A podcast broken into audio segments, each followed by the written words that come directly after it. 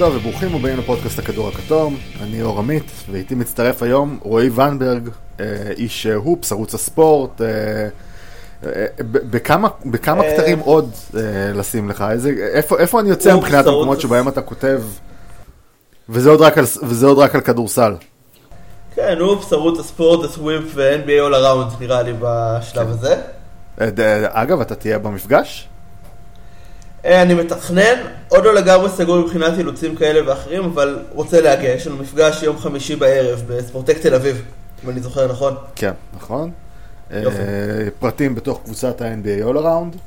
אה, יכול להיות שאני גם כן אגיע, אולי בליווי הילד אפילו, ונראה מה, מה יראה. מי ש... נעדכן ככל שזה.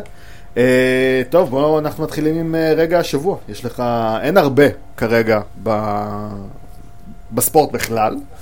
Uh, בטח לא בכדורסל, בטח לא ב-NBA, uh, אבל uh, מה רגע השבוע שלך בכל זאת? הוא מלפני תשעה ימים מסתבר, אבל uh, ג'יילן ברנסון כלה בתשע מתשע מהשדה, שארצות הברית ניצחה את אלופת העולם ספרד, במשחק הכנה על המונדו בסקט. כן, מאז עברו עוד כמה משחקי הכנה, והאמת שאני, על זה אנחנו גם הולכים לדבר היום, אנחנו... נדבר בהמשך על, אה, אה, על ההבדלים קצת בין הכדורסל של ה-NBA לכדורסל של אה, פיבה, ספציפית על נבחרת ארה"ב בתוך הקונטקסט הזה של משחקי הכדורסל. אצלי רגע השבוע הוא טוב, הוא יום ראשון, על הבוקר נסענו, לקחנו את הספרים של הג'וקר לוקח הכל, חלק מהאנשים כבר קיבלו אותם, והאמת שהדבר הכי כיף השבוע זה כל האינטראקציות עם מי שמקבל את הספרים וכן הלאה. אני מניח שזו הסיבה שאתם עושים את זה, בסוף זה כן, משהו שחסר. כן. ב... לא רק זה, אלא ממש האינטראקציה ולראות את האנשים, אה, במיוחד אה, הורים לילדים שכזה, אה, זה איזה יופי ואיזה כיף, והילדים שמתלהבים נורא מהספרים. אה, למרות שכבר אה, הספקתי הבוקר לקבל שיחה מאימא שאמרה שלילד שלה, היא קיבלה את הספר אתמול בשמונה בערב, לילד שלה כבר יש כמה ריג'קטים להעביר לנו, אז אנחנו נראה בדיוק על מה, על מה מדובר ונשתדל להשתפר לפעם הבאה. אה, אז כן, זה הרגע השבוע שלי, ואנחנו מדברים היום על אליפות העולם בכדורסל שעומדת להתחיל. מתחילה ב-25, זה נדמה לי יום שישי.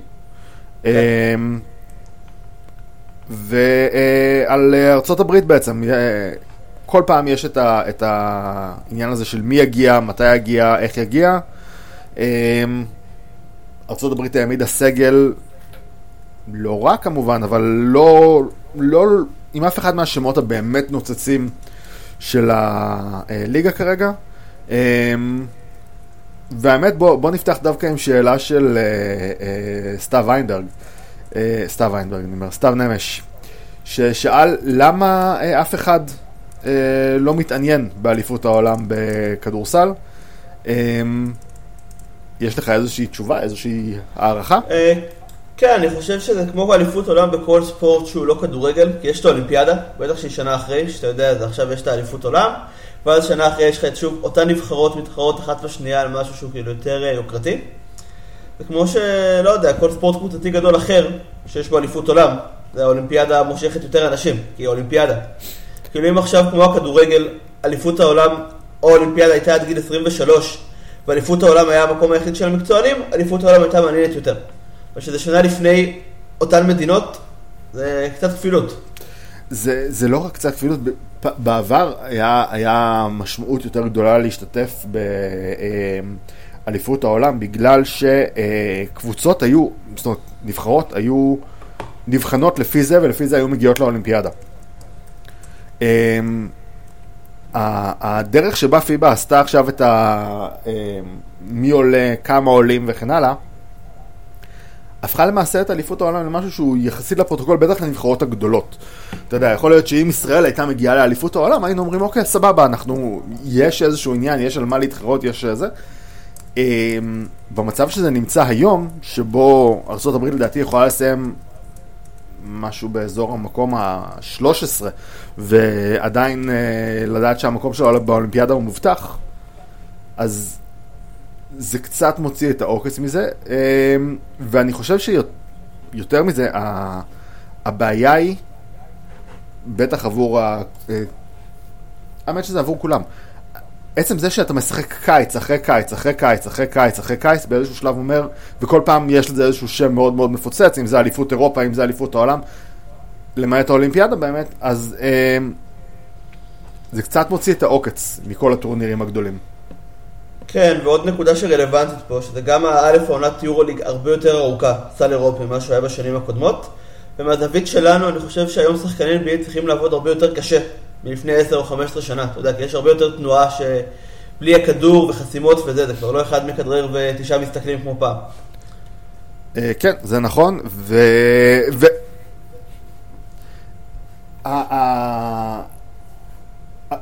טוב, אנחנו נכנסים פה למשהו שהוא בעולם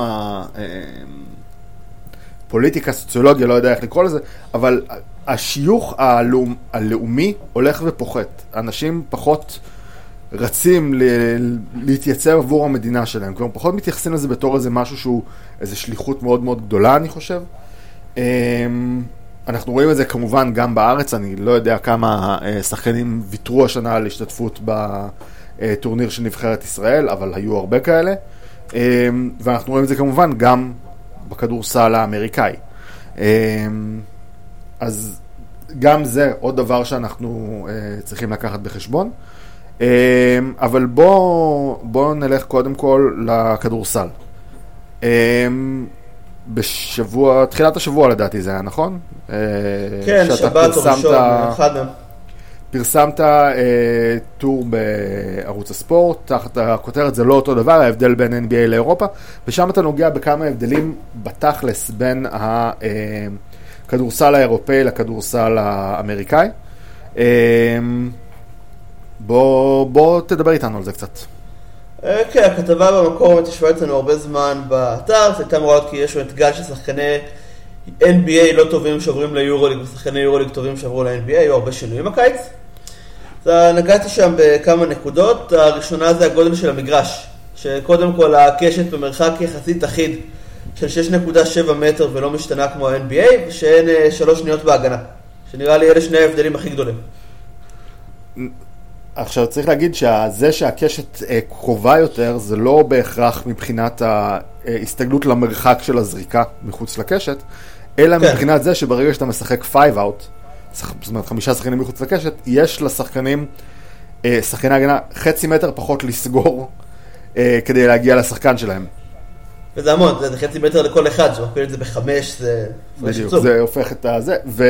אמ, זה אחד מהדברים באמת שכשלוקה דונצ'יץ' נשאר על כל מיני הבדלים, על, הרי הוא חוזר על זה כל הזמן שיותר קל לקלוע ב-NBA מאשר באירופה, אז הוא חוזר לא מעט על זה שבגלל החוק של השלוש שניות בהגנה, אמ, הרבה יותר קשה לקלוע באירופה, כי תמיד יש לך איזשהו שחקן גבוה כן. שמחכה מתחת לסל. אמ, אבל גם ב-NBA, אתה יודע, כבר נדיר ששורקים שלוש שניות. כאילו, יש את ה-2.9, ברור. כאן עומד עם רגל אחת בצבע. זה פחות עכשיו באמת אירופה, שיש לך איזה 2.20 שפשוט עומד ומחכה מתחת לטבעת, ולא צריך להיות חצי תנועה כל הזמן. אה, כן, נכון, אה, אבל אה, עדיין, תראה, זה גם מתקשר לזה שיש שחקנים שיודעים לקלוע יותר טוב מבחוץ.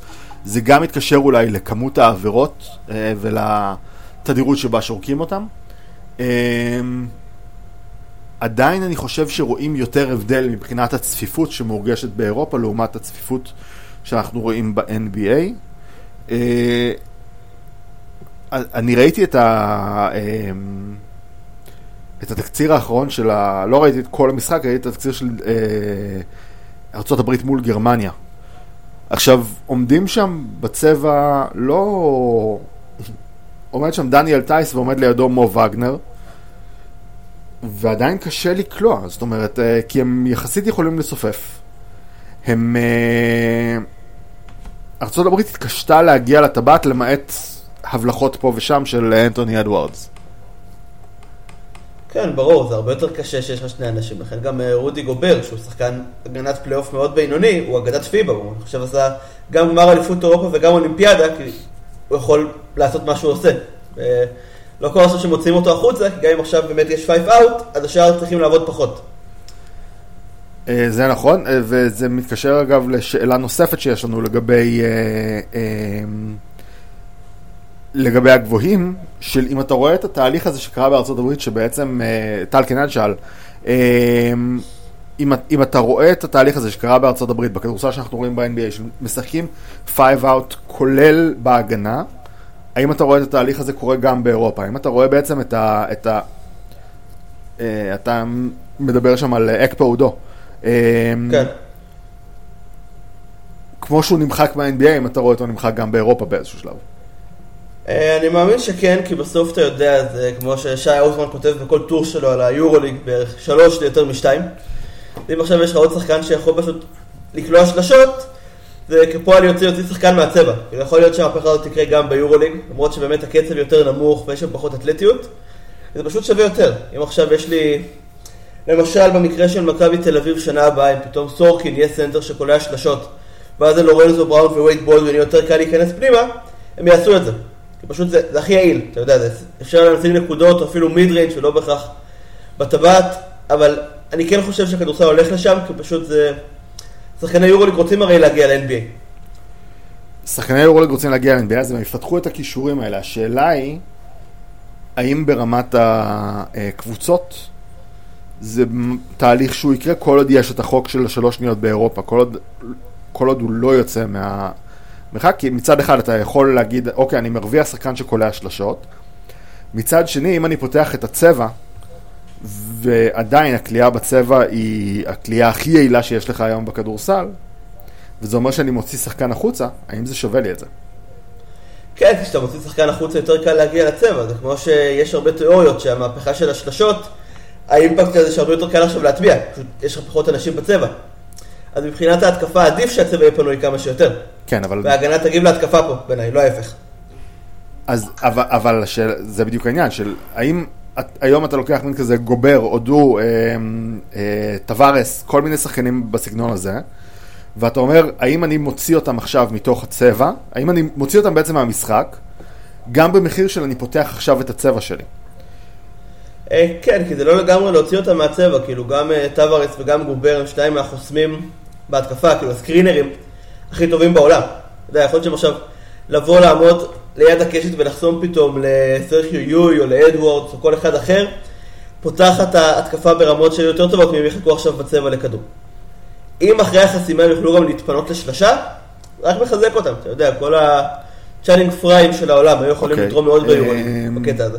דרך אגב, אפרופו מהפכת השלושות, אני הסתכלתי על ה... על ה... בשנה שעברה, אחוזי קליעה מתחת לסל ב-NBA, במרחק של עד שלושה feet, היו 70 אחוז. הסתכלתי אחורה 20 שנה, ב-2003, אה, אחוזי קליעה מתחת לסל היו 60 אחוז. זאת אומרת, וואו.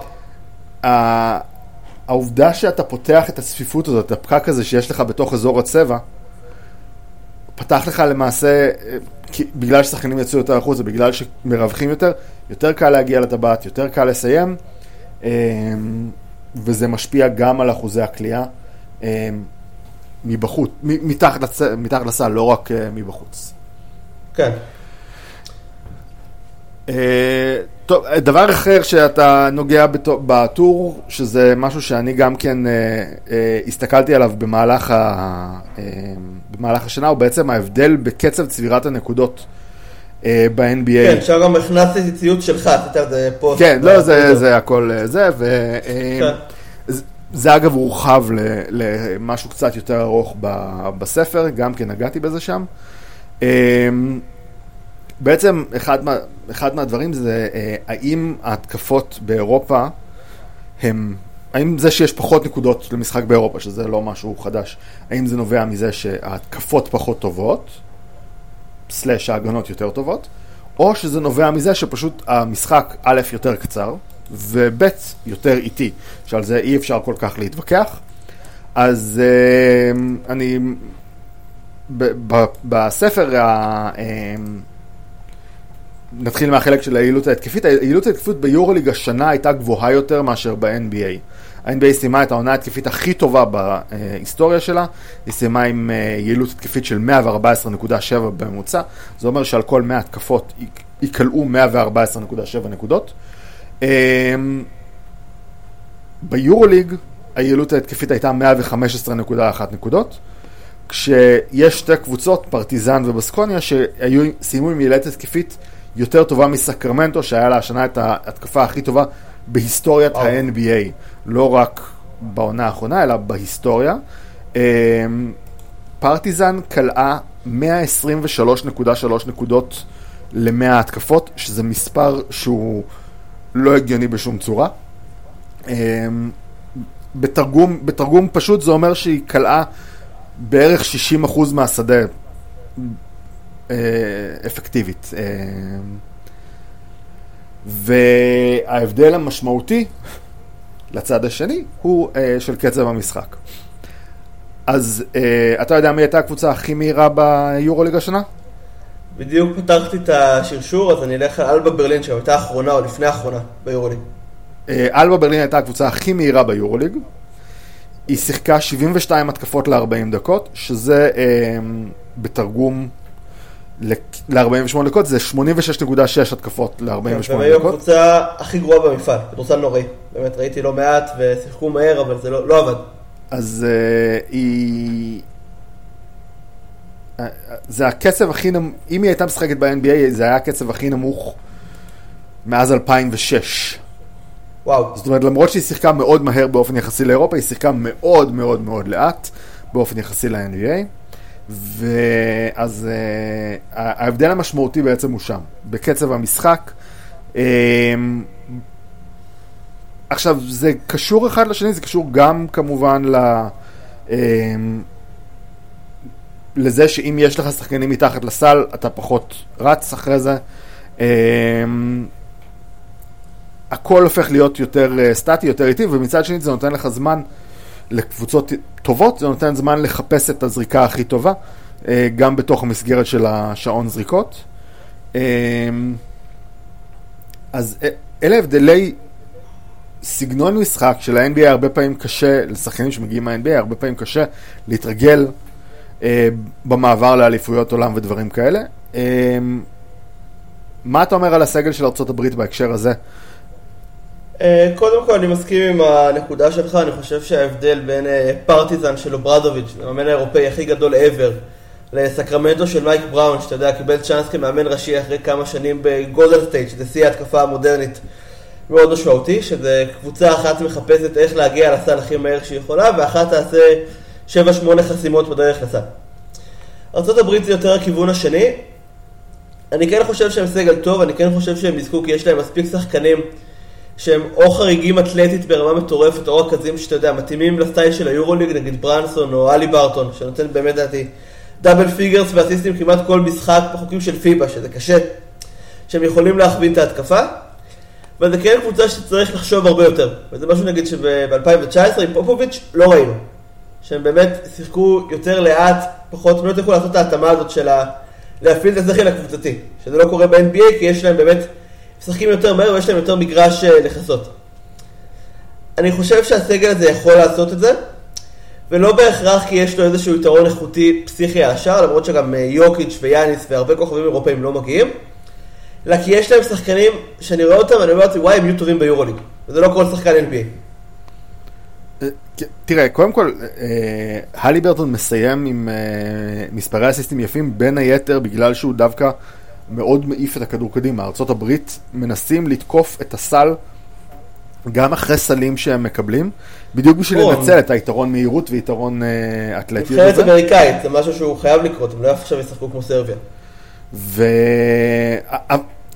אהבתי את הדרך שבה הם הרכיבו את הסגל הזה. Uh, אני חושב שיש שם באמת לא מעט שחקנים שיכולים uh, להצליח גם בסגנון משחק הזה. Uh, אה,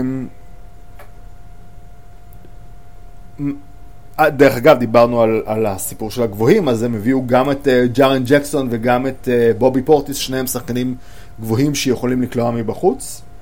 Uh, בדיוק בשביל לפתוח את הצבע ו... ואת ווקר קסטר, שהוא הנייר מושלם לכדורסל, אתה יודע, של לעמוד בצבע ופשוט לחסום זריקות. זהו, אז במשחק האחרון נגד גרמניה, מה שדיברתי עליו, הוא, הוא לא עלה בכלל על המגרש. אני חושב שסטיב קר ניסה לעשות להם איזשהו... אה, טבילת אש על להתמודד בכל זאת עם נבחרת שהיא גדולה מהם מבחינת סייז, אה, ובכוונה הוא לא שילב אותו, כי ארצות הברית, גרמניה לקחו במשחק הזה 15 ריבאונדים בהתקפה? והם, אה, לעומת 6 של ארצות הברית. אה, ובאיזשהו מקום זה גם קצת עיקר את, ה, את המשחק ריצה של ארצות הברית, כי בגלל שהם תקפו כל כך חזק את הריבאונד התקפה, אתה לא יכול לצאת כל כך מהר למתפרצות. אמ, אז אה, זה, זה קצת, אה, זה די דומה למה ש...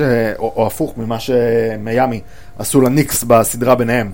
של uh, הניקס הם קבוצה שתמיד תוקפת את, ה, את הריבאונד התקפה, אבל אז הם תמיד הוציאו, מיאמי תמיד הוציאו שחקן שיצא ב leak, ואז קווין לאב לוקח את הריבאונד ומעיף מגרש שלם, וכלאו שם לא מעט נקודות קלות בצורה הזאת. אמ, אז יהיה צריך לראות איך ארה"ב יתמודדו דווקא בתחום הזה של הסייס, כי א', הם עושים הרבה חילופים אוטומטיים, 1 עד 5 כן. אפילו, וראינו מקרים שבהם אה, אה, אה, טייס, ואני לא זוכר, היה עוד גבוה גרמני גם כן שכלל לא מעט, לא, לא מה-NBA. אמ, קיבלו נניח את מיקל ברידג'ס בתוך הצבע והוא פשוט לא הצליח להתמודד איתם. אמ, וצריך לראות איך הברית תתמודד עם ההבדל הזה ב size מול נבחרות אחרות. אה, כן, לא, לא מופרך שיהיו שם שני גבוהים קלאסיים, אתה יודע, אמרת את טריפל ג'יי ופורטיס שיכולים גם לקלוע או לעשות את החסימות המאוד רחוקות, או באמת אה, קסלר, שבעיניי היה השחקן הכי חשוב בשלושת הגבוהים, כי פורטיס לא יציב וג'קסון כנראה יקבל שלוש עבירות במחצית. אז אנחנו נצטרך לראות עד כמה, אני גם כן מחכה לראות איך אה, קסלר ישתלב. מתוך חמישה משחקי ההכנה, הוא לא שותף בשניים. אה, אני לא יודע, יכול להיות שזה גם, אתה יודע, ענייני פציעות וכאלה ודברים, אבל... אה, או שסטיב קר אומר, אוקיי, אני יודע מה אני הולך לקבל ממנו, אני רוצה לראות הרכבים אחרים. אה, ונראה איך הוא, איך הוא ישתלב בהמשך, כי, כי אני חושב שמול חלק מהנבחרות עם, ה, עם הגבוהים היותר משמעותיים, הם בהחלט יצטרכו אותו. אה, אז זה על התחום הזה. בואו נראה רגע, יש לנו עוד שאלות. האמת שזה מתחבר קצת לשאלה של אה, עמית זרח, האם החיסרון בכוח פיזי יכול ליצור בעיה לנבחרת ארה"ב בטורניר? אה, מול איזה נבחרות תאורית ארה"ב יכולה להתקשות באופן מיוחד? אה, אני חייב להגיד שרוב הנבחרות באמת בסגלים חסרים בטורניר. אתה יודע, יוון בלי יאניס או סרביה, שהייתה יכולה להיות פבוריטית לזכות בלי יוקיץ', שזה קשה. הנבחרת השנייה הכי טובה בטורניר בעיניי זה קנדה, אבל אני חושב שלא יהיה להם קשה מול קנדה, כי גם הם וגם אוסטרליה זה כדורסל מאוד מאוד אמריקאי. זה שתי נבחרות שיש להם רוב של שחקני NBA, זה יהיה משחק שהוא יהיה יותר אה, מהיר. לכן אני אלך עם צרפת, שהיא גם סגנית האלופה האולימפית, גם ניצחה את ארצות הברית, אם אני זוכר נכון, בבתים באולימפיאדה. יכול להיות שיהיה להם קשה מולם. נבחרת שרצה הרבה זמן, מאומנת טוב מאוד, אנשים יודעים מה הם עושים. למרות שהם בהרכב חסר, כי ומבי לא משחק, ואמביד, לא יודע איזה נבחרת הוא בחר, אבל גם לא משחק. נהדרים וזה משפיע, אבל הנבחרת יש את הסיכוי הכי גבוה בעיניי להפתיע את האמריקאים באיזשהו משחק. ובטח אחרי שראינו את אה, רודי גובר קולע שלושות כאילו הוא בן סימונס בקיץ. אמ, האמת שזה מפתיע, זה יכול להיות אה, מעניין גם לשנה הבאה מול אה, זה, מול הגנות ב-NBA. מאוד אופטימי בקשר לטימבר וולס של שנה הבאה, אולי נגיע לזה בהמשך. לא, למה? תפרט, יאללה, בוא, בוא תפתח את זה. אה, כן, נגענו גם באדוורדס, נגענו עכשיו גם אה, קצת בגובר, גם טאונס, דעתי, לא סגור אם הוא משחק במונדו בסקט או לא, אבל זו קבוצה שכן היה איזשהו פוטנציאל, שאחרי שהם התחילו את שנה שעברה disaster, הם כן עשו פלייאוף, למרות שהם לא היו תחרותיים מול אה, אלופת ה-NBA, אבל כן עשו פלייאוף. לדעתי עוד שנה ביחד שהם גם באמת קצת מבינים את התפקיד שלהם, אתה יודע, אדוורד שינה את המספר חולצה כי הוא רוצה לעזור לטאונס וגובר זורק שלשות ומייק קונלי רכז הרבה יותר יציב ומה גלוגאי מדיאנג'לו ראסל. טופ ארבע לא מופרך בעיניי, וזה קשה כי הם רף פסיכי. זה הולך להיות איזה אה, רף מאוד גבוה שאתה מציב להם. כן. אה, אני האמת פחות מאמין, משהו שם עדיין לא מסתדר לי בציוות בין קאט לגובר, אבל נחכה ונראה, יכול להיות שאני, שאני אתבדה. אגב, גם שנה שעברה הם בקושי שיחקו ביחד, היו המון פציעות כן, כן, אני אומר, אני. אני כן. יכול להיות שאני אתבדה, אני פחות אופטימי בנוגע לשילוב הזה באופן עקרוני, אבל אה, בוא, בוא נחכה ונראה. אתה יודע, ב-best case scenario זה אמור להיות מין כזה, לא יודע, על הורפורד רוברט וויליאמס, בסגנון הזה מבחינת החיבור ההגנתי, רק עם התקפה. ו... כן. אבל טוב, נחכה ונראה. אה, נראה, נראה בינתיים, אתה יודע, גם אה, אפרופו הסלטיקס, זה שהם הביאו את פורזינגיס, זה גם כן סוג של צירוף של עוד גבוה שהוא... אה, אה, חוזרים לאיזשהו אה, טרנד של יותר גבוהים. כן, למרות שהוא גם גבוה שבהתקפה נראה לי בעיקר יעמוד על הקשת, פחות ישחק בצבע. זה בטוח, אה, למעט מיסמצ'ים, אבל אה, כן. גם זה חיבור שיכול להיות מעניין, נחכה ונראה איך הוא, איך הוא יתחבר שם. אה, אוקיי, בואו נמשיך אה, עוד אה, עם הגולשים שנותנים לנו נוס, אה, אה, נושאים לשיחה. אה, טוב, להגיע לאליפות העולם כשחקן NBA זה יתרון או חיסרון? זו שאלה של ברק מונק. שאלה לא רעה, באמת, בהתחלה חשבתי שברור שזה יתרון, אבל זה באמת להתרגל לאיזשהו משחק, וראינו נגיד אה, לילארד באולימפיאדה היה באמת מזעזע, כי הוא לא התרגל, הוא אחד השחקני ההתקפה הכי טובים בעולם. בכל זאת זה יתרון, שחקני NBA הם הרבה הרבה יותר טובים. יכולים לעשות את ההתאמה, אני חושב שזה, מה שמעניין פה זה, גם, נגעתי בזה גם קצת בכתבה, שחקני NBA שהיו טובים במכללות, יהיו טובים בכדורסל פיבה. ראינו את זה באמת עם אה, כרמלו באולימפיאדות, שהיה מדהים בשלושתן, וגם אה, שבז נפיר בעונה האחרונה ביורוליג, ועכשיו קמבה, אם הוא באמת בריא. אתה צריך איזשהו ניסיון בכדורסל של 40 דקות וקשת קרובה יותר. ועדיף להיות שחקן NBA. אז אה, תראה ברמה גבוהה. אני, אני חושב שהשאלה הזאת היא יכולה להתחלק לשניים. זאת אומרת, יש שחקנים של, בוא, אם אנחנו מדברים על אה, גרמניה, יש לך שם את אה, שרודר ויש לך שם את אה, הווגנרים ויש לך שם את טייס, שמצד אחד הם מגיעים, שהם מורגלים לכדורסל של ה-NBA, אה, אבל מצד שני, הם מכירים את המשחק האירופאי, הוא לא משחק שהוא חדש להם. כן. זה יכול להיות נכון אגב גם לשחקנים חוזרים בנבחרת האמריקאית. אין לנו השנה כאלה, אבל אה, זה יכול להיות נכון גם להם, או כמעט ואין לנו, לא זוכר אם פורטיס כבר היה. אה, אבל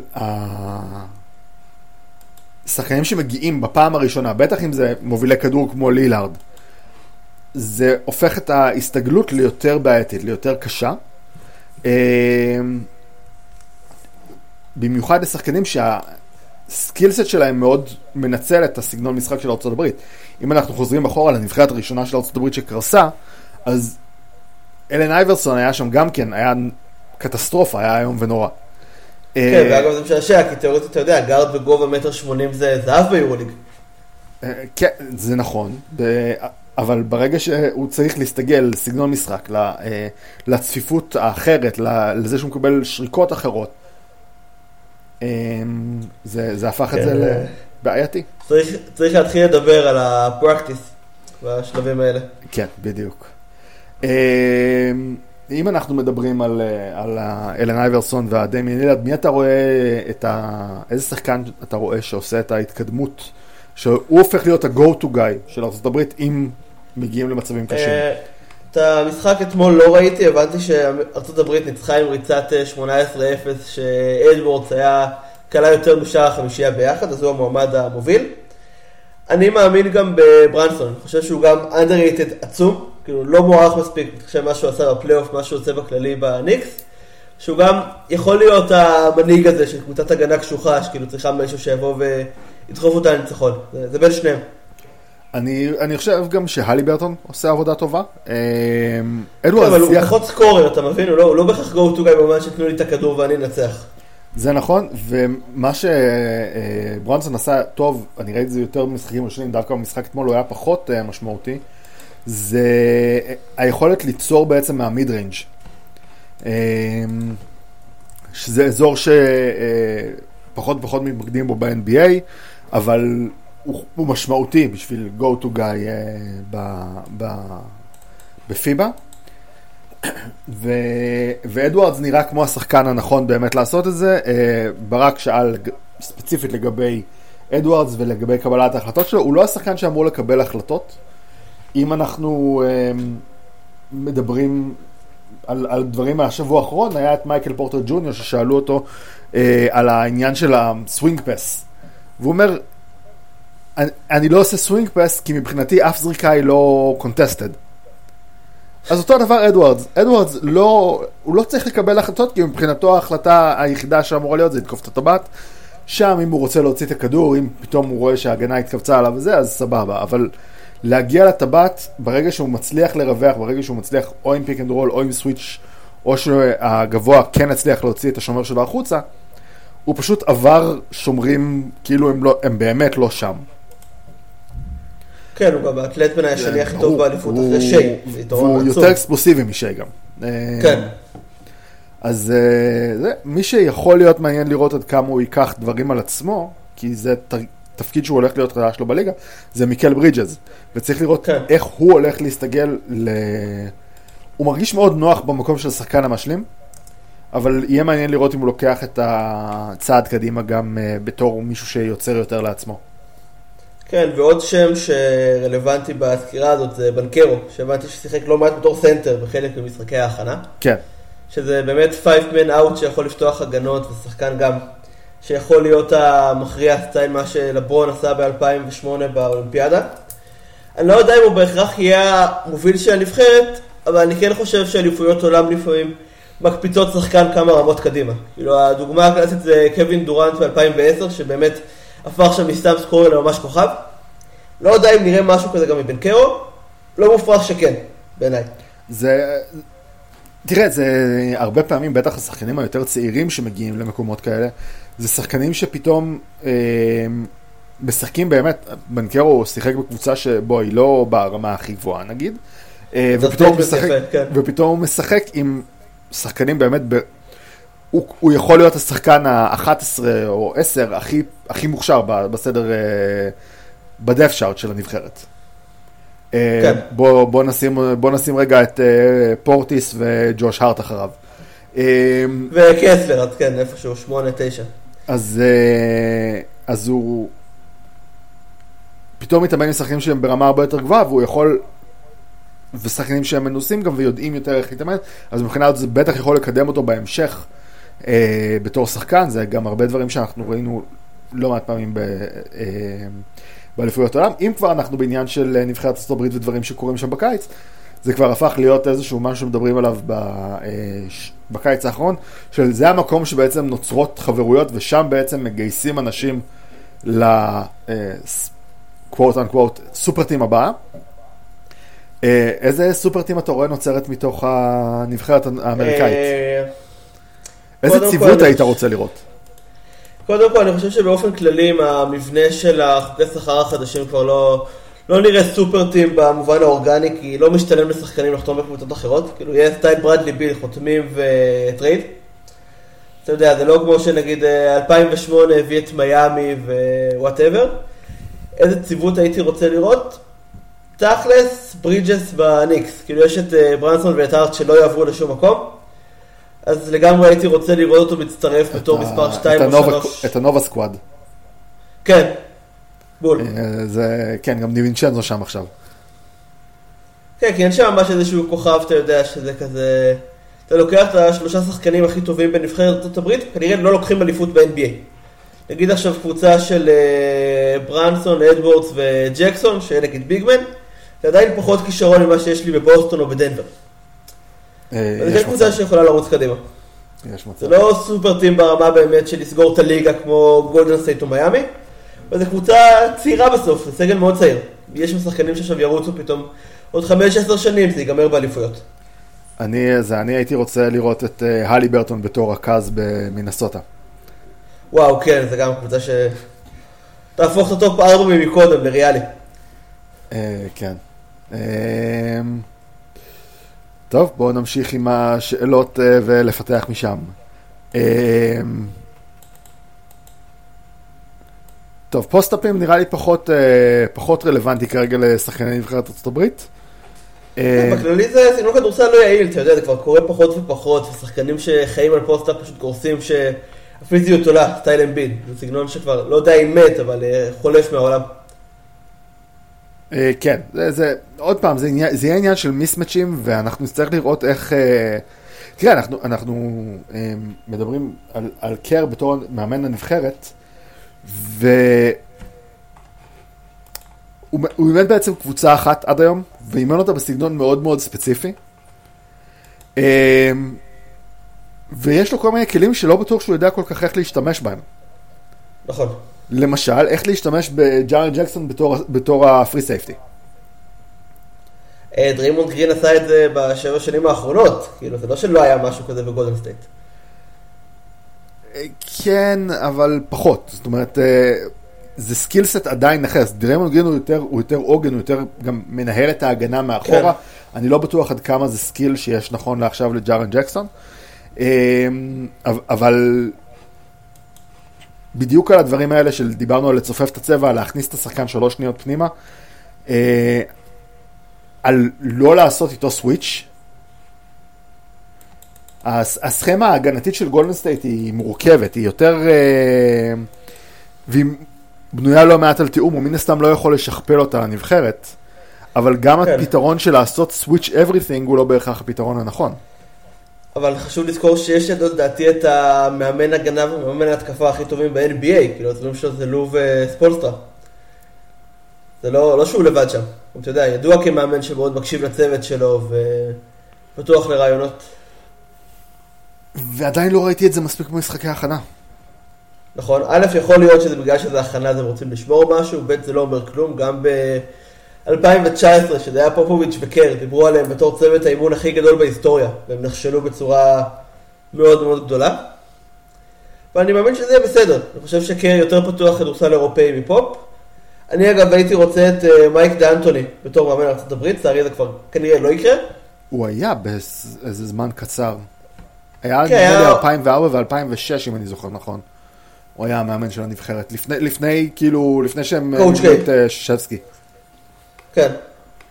ושם אמנם זה לא כזה עבד, אבל מאוד הייתה את כל המהפכה של הכדורסל, באמת השתנה לגמרי, כן. משהו ב-2006.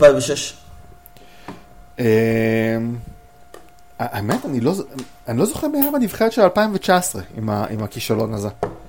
אה, בראון, טייטום, קמבה, רוב בוסטון, שזה לא מפתיע כי בוסטון אה, זה בוסטון. אה, שחקנים כאלה בעיקר, לא היה שם איזשהו כוכב באמת גדול. זה היה... זה, זה היה בלי דורנטה, זה היה כאילו, א', זה היה ההכתרה של טייטום בזמנו. נכון, שלא כזה עבדה בזמנו, אבל uh, כן. זה היה בלי דורנט, אחרי הוא חזר שנה אחרי. כן, הוא חזר. היו גם uh, קריס מידלטון ומיילס טרנר, לא היה ממש איזשהו כוכב משמעותי. זה היה, אה, דונובל מיטשל, שגם לא היה טוב. זה השם הכי... שחיפש את עצמו שם גם כן, כן. כן. שהוא כאילו היה אמור להשתלט, אתה יודע, הוא בסייד של יורוליג וזה, אבל זה לא, לא עבד. אתה רואה מישהו הופך להיות, אה, זה סוג של מתחבר לשאלה הקודמת, אותו. אוקיי, עזוב את הש... אני לא אשיג את זה כשאלה, אני אשיג את זה כמניפסט. אני חושב שאנדוני איוורד זהו השחקן שיכול לעשות את הקפיצה הכי גדולה בשנה הבאה, בזכות האליפות הזאת. בין היתר בגלל מה שאמרת על בנקרו, אבל גם אנחנו מכירים את זה ששחקנים מגיעים ממומנטום. הדוגמה הכי שולית, אבל שהיא הכי חזקה אצלי בזיכרון, זה קנה פריד, שהגיע אחרי אליפות העולם. היה מדהים באליפות העולם ב-2014. הוא כן. היה אדיר בשנה העוקבת. אמ, אז אה, אני רואה את אנטוני אדוארדס עושה את זה, אמ, ואני רואה, רואה פוטנציאל אפילו כאילו ברמת ה... אוקיי, חמישייה ראשונה שנייה של הליגה. אה, כן, אני חושב שמבחינת כישרון יש לו את זה. שהוא גם נתן עונה טובה שנה שעברה, 24, 6, 4 וחצי, גם הכלייה השתפרה. תמיד הרגיש לי שהוא מבחינת כישרון יכול להיות MVP גם, לא יודע אם שנה הבאה בערך, אבל יכול להיות MVP. וזה משהו מנטלי, אתה יודע, זה שהוא אמר שהוא אוהב פוטבול יותר מכדורסל וכל הגישה, שזה יותר, הוא מגביל את עצמו ממה שהמציאות מגבילה אותו. שונה מהרבה שחקנים. אם עכשיו הוא מגיע כאלוף עולם שהוביל קבוצה אשכרה לזכות במשהו, בשונה מ... לחגוג ניצחונות play-in עם אה, מינסוטה, זה סיפור אחר לגמרי. אני מאוד מסכים עם הטייק שלך. דרך אגב, אתה רואה אותו משחק ואתה רואה שהוא אוהב פוטבול. זה שחקן שכאילו, כן, כן, אתה, אתה לא צריך מוגש. לדמיין חזק מדי בשביל לראות אותו שחקן פוטבול. לגמרי, ופה באמת, אם הוא עכשיו יבוא עם איזשהו אטיטיוד שונה לעונה הזאת, שזה גם החלפת אה, מספר חולצה, שזה אחת הקלישאות האמריקאיות הכי גדולות שיש. כן. מאוד סימבולית בקטע הזה בעיניי, אז אה, זה סימן טוב. הוא באמת השחקן הכי מוכשר בנבחרת, אולי גם השחקן השני הכי אה, מוכשר או טוב באליפות, שזה גם באמת שווה דיון בפני עצמו. לא, שלישי בעצם. כאילו, אחרי? זה לוקה, לוקה, שיי ואז כל השאר. בעיניי אין איזה שהם... אה, מה אתה אומר על זה שסלובניה לא שיתפו את לוקה במשחק הכנה מול ארצות הברית? באסה, באסה, אבל אני מבין אותם, זה הכנה. אתה יודע, אני מעדיף להיות 0-5 ושכולם יהיו בריאים. מעכשיו שלוקה היה משחק, הם כנראה היו מפסידים בכל זאת והוא היה נפצע. עדיף לשמור את השחקנים שלך, בסוף אה, מחכה לאליפות העולם עצמה. כן. אה, טוב, אתה, אתה רואה את סלובניה מגיעה רחוק? יש לנו עדיין את הזיכרונות של, של מה שהם עשו באליפות אירופה עם, אה, עם לוקה, לדעתי זה היה בעונה הראשונה שלו בליגה. כן, אבל באליפות אירופה השחקן הכי טוב שלהם לא היה לוקה. זה היה גורן דרגיץ', שהוא עד היום אחד השחקנים האהובים עליי ב-NBA, כן. אבל הוא כבר לא ברמה. כאילו, אני מקווה שהוא כן יחזור איכשהו למיאמי, וזה, גם צריך רכז מחליף, אבל הוא לא, אני לא יודע אם הוא בסגל בכלל. את, אתם צריכים מישהו אה, מעל 40 עכשיו שאסלם פרש. כן, כן, הוא אפילו לא בסגל אליפות העולם הזאת, מה שאומר שיש לנו את אה, דונצ'יץ', יש לנו עוד את... אה, אולי עוד אה, שני שחקני יורוליג, אה, זורן, אח של, כן. וסאמר מאלבה ברלין, וזה לא מספיק. זה לא, לא סגל מספיק טוב, גם אם הוא ייתן עכשיו טורניר מדהים, זה שווה לדעתי רבע, במקרה הטוב. הוא רואה שהם אה, עם מייק טובי בתור מתאזרח, שהוא פחות טוב מרנדולף שהיה ביורו בסקט ההוא. טוב, הימור לגמר זה צרפת מול אה, ארהב? בהנחה שהן לא נפגשות לפני, כן. אה, בסדר, שתי הקבוצות הטובות בטורניר נקרא לזה. כן. אוקיי, בסדר, טוב. אה, יש לך משהו להוסיף? אנחנו היום עושים את זה 40 דקות כמו משחק אה, פיבה. אה, לא, נשמור על אה, חוקי הפורמט. סבבה, בסדר גמור. תזכיר לנו איפה אפשר למצוא אותך. אה, ערוץ הספורט, אה, אופס, The Sweep, All Around, ופשוט גמור. NBA ברחוב, תודה רבה. לכם שהאזנתם, ונתראה בשבוע הבא, אולי יהיה לנו משהו לספר על האליפות. תודה רבה.